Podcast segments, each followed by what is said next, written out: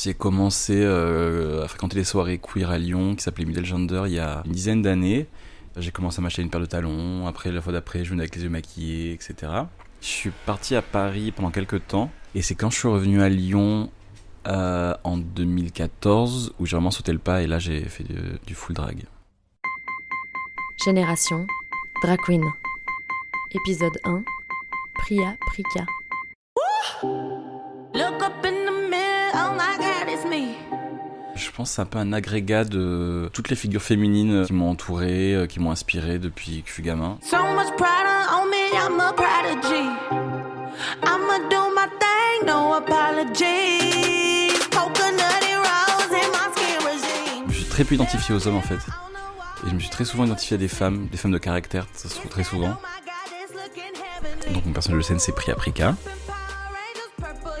Ça va être des grands sourcils de méchante, ça va être euh, une très grosse moue, très peu souriante.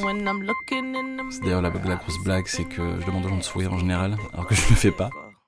L'archétype de la méchante quoi, c'était un peu ça. Et pour les fringues, j'oscille souvent entre euh, la bourgeoise et la bad girl. Parce que Priya, c'est un peu une wannabe en fait. C'est un peu la, la petite meuf qui a grandi dans son petit pavillon et euh, qui aurait aimé être une grande bourgeoise, qui aurait aimé être une mauvaise fille, mais qui de tout ça et qui, qui se force un peu quoi. À la base, je suis quelqu'un d'assez réservé et, euh, et je sortais très peu avant de commencer le drag. Donner à voir aux gens quelque chose qui n'est pas totalement moi, ça m'a très bien en fait. Comme ça, moi, je garde ma petite vie à côté et, euh, et c'est très bien. Il y a plein de gens qui, qui connaissent pas mon prénom en dehors de la scène. euh, Il y a d'autres qui connaissent même pas mon visage en dehors de la scène. euh, et ça me va très bien en fait. Après, il y a eu des moments où c'était plus lourd. Hein. euh, Je sais que par exemple l'été dernier, j'ai fait une grosse pause parce que Priya prenait beaucoup plus le pas sur, euh, sur moi. Je pouvais pas aller à un endroit sans qu'on parle de drague. euh, ah bah t'es pas venu en Priya, machin. Et donc j'ai fait une grosse pause pour euh, reprendre quand même un peu possession de, de ma vie sociale. Faut trouver l'équilibre et jongler avec tout ça. Getting really close. Ah, super kawaii. Être en drague, c'est pas agréable. C'est euh, c'est les corsets, c'est les talons, c'est la perruque, ça donne chaud, euh, le maquillage qui gratte, on peut pas se toucher le visage.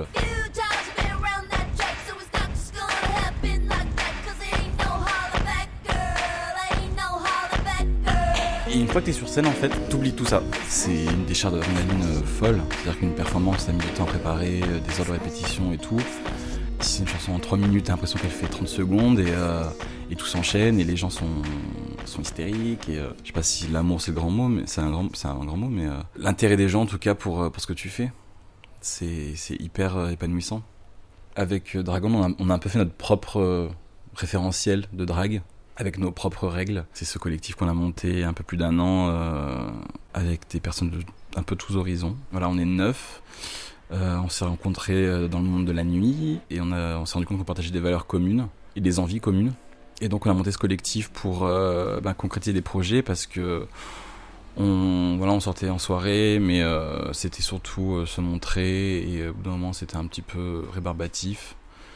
Et on avait peu d'opportunités de faire des choses, donc on s'est dit, ben, on va monter ce collectif et on va créer des occasions en fait. Et on n'a pas besoin de créer des occasions parce qu'à partir du moment où on a monté le collectif, on a reçu des, des invitations de toutes parts.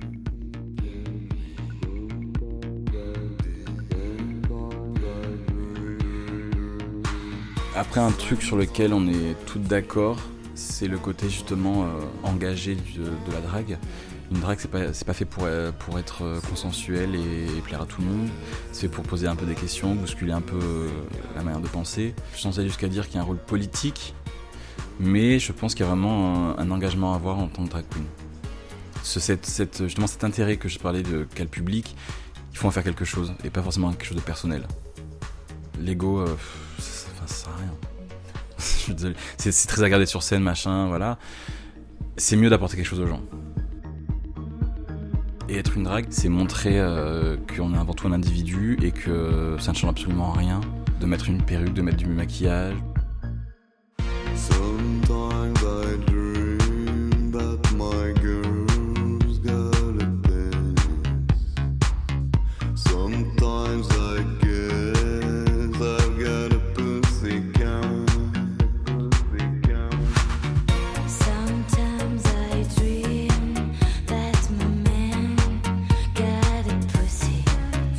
Génération Drag Queen.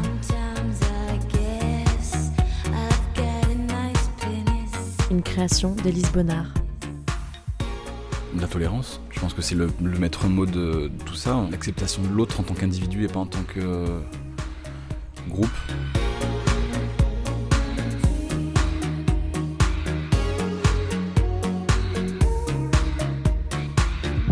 C'était Priya Prika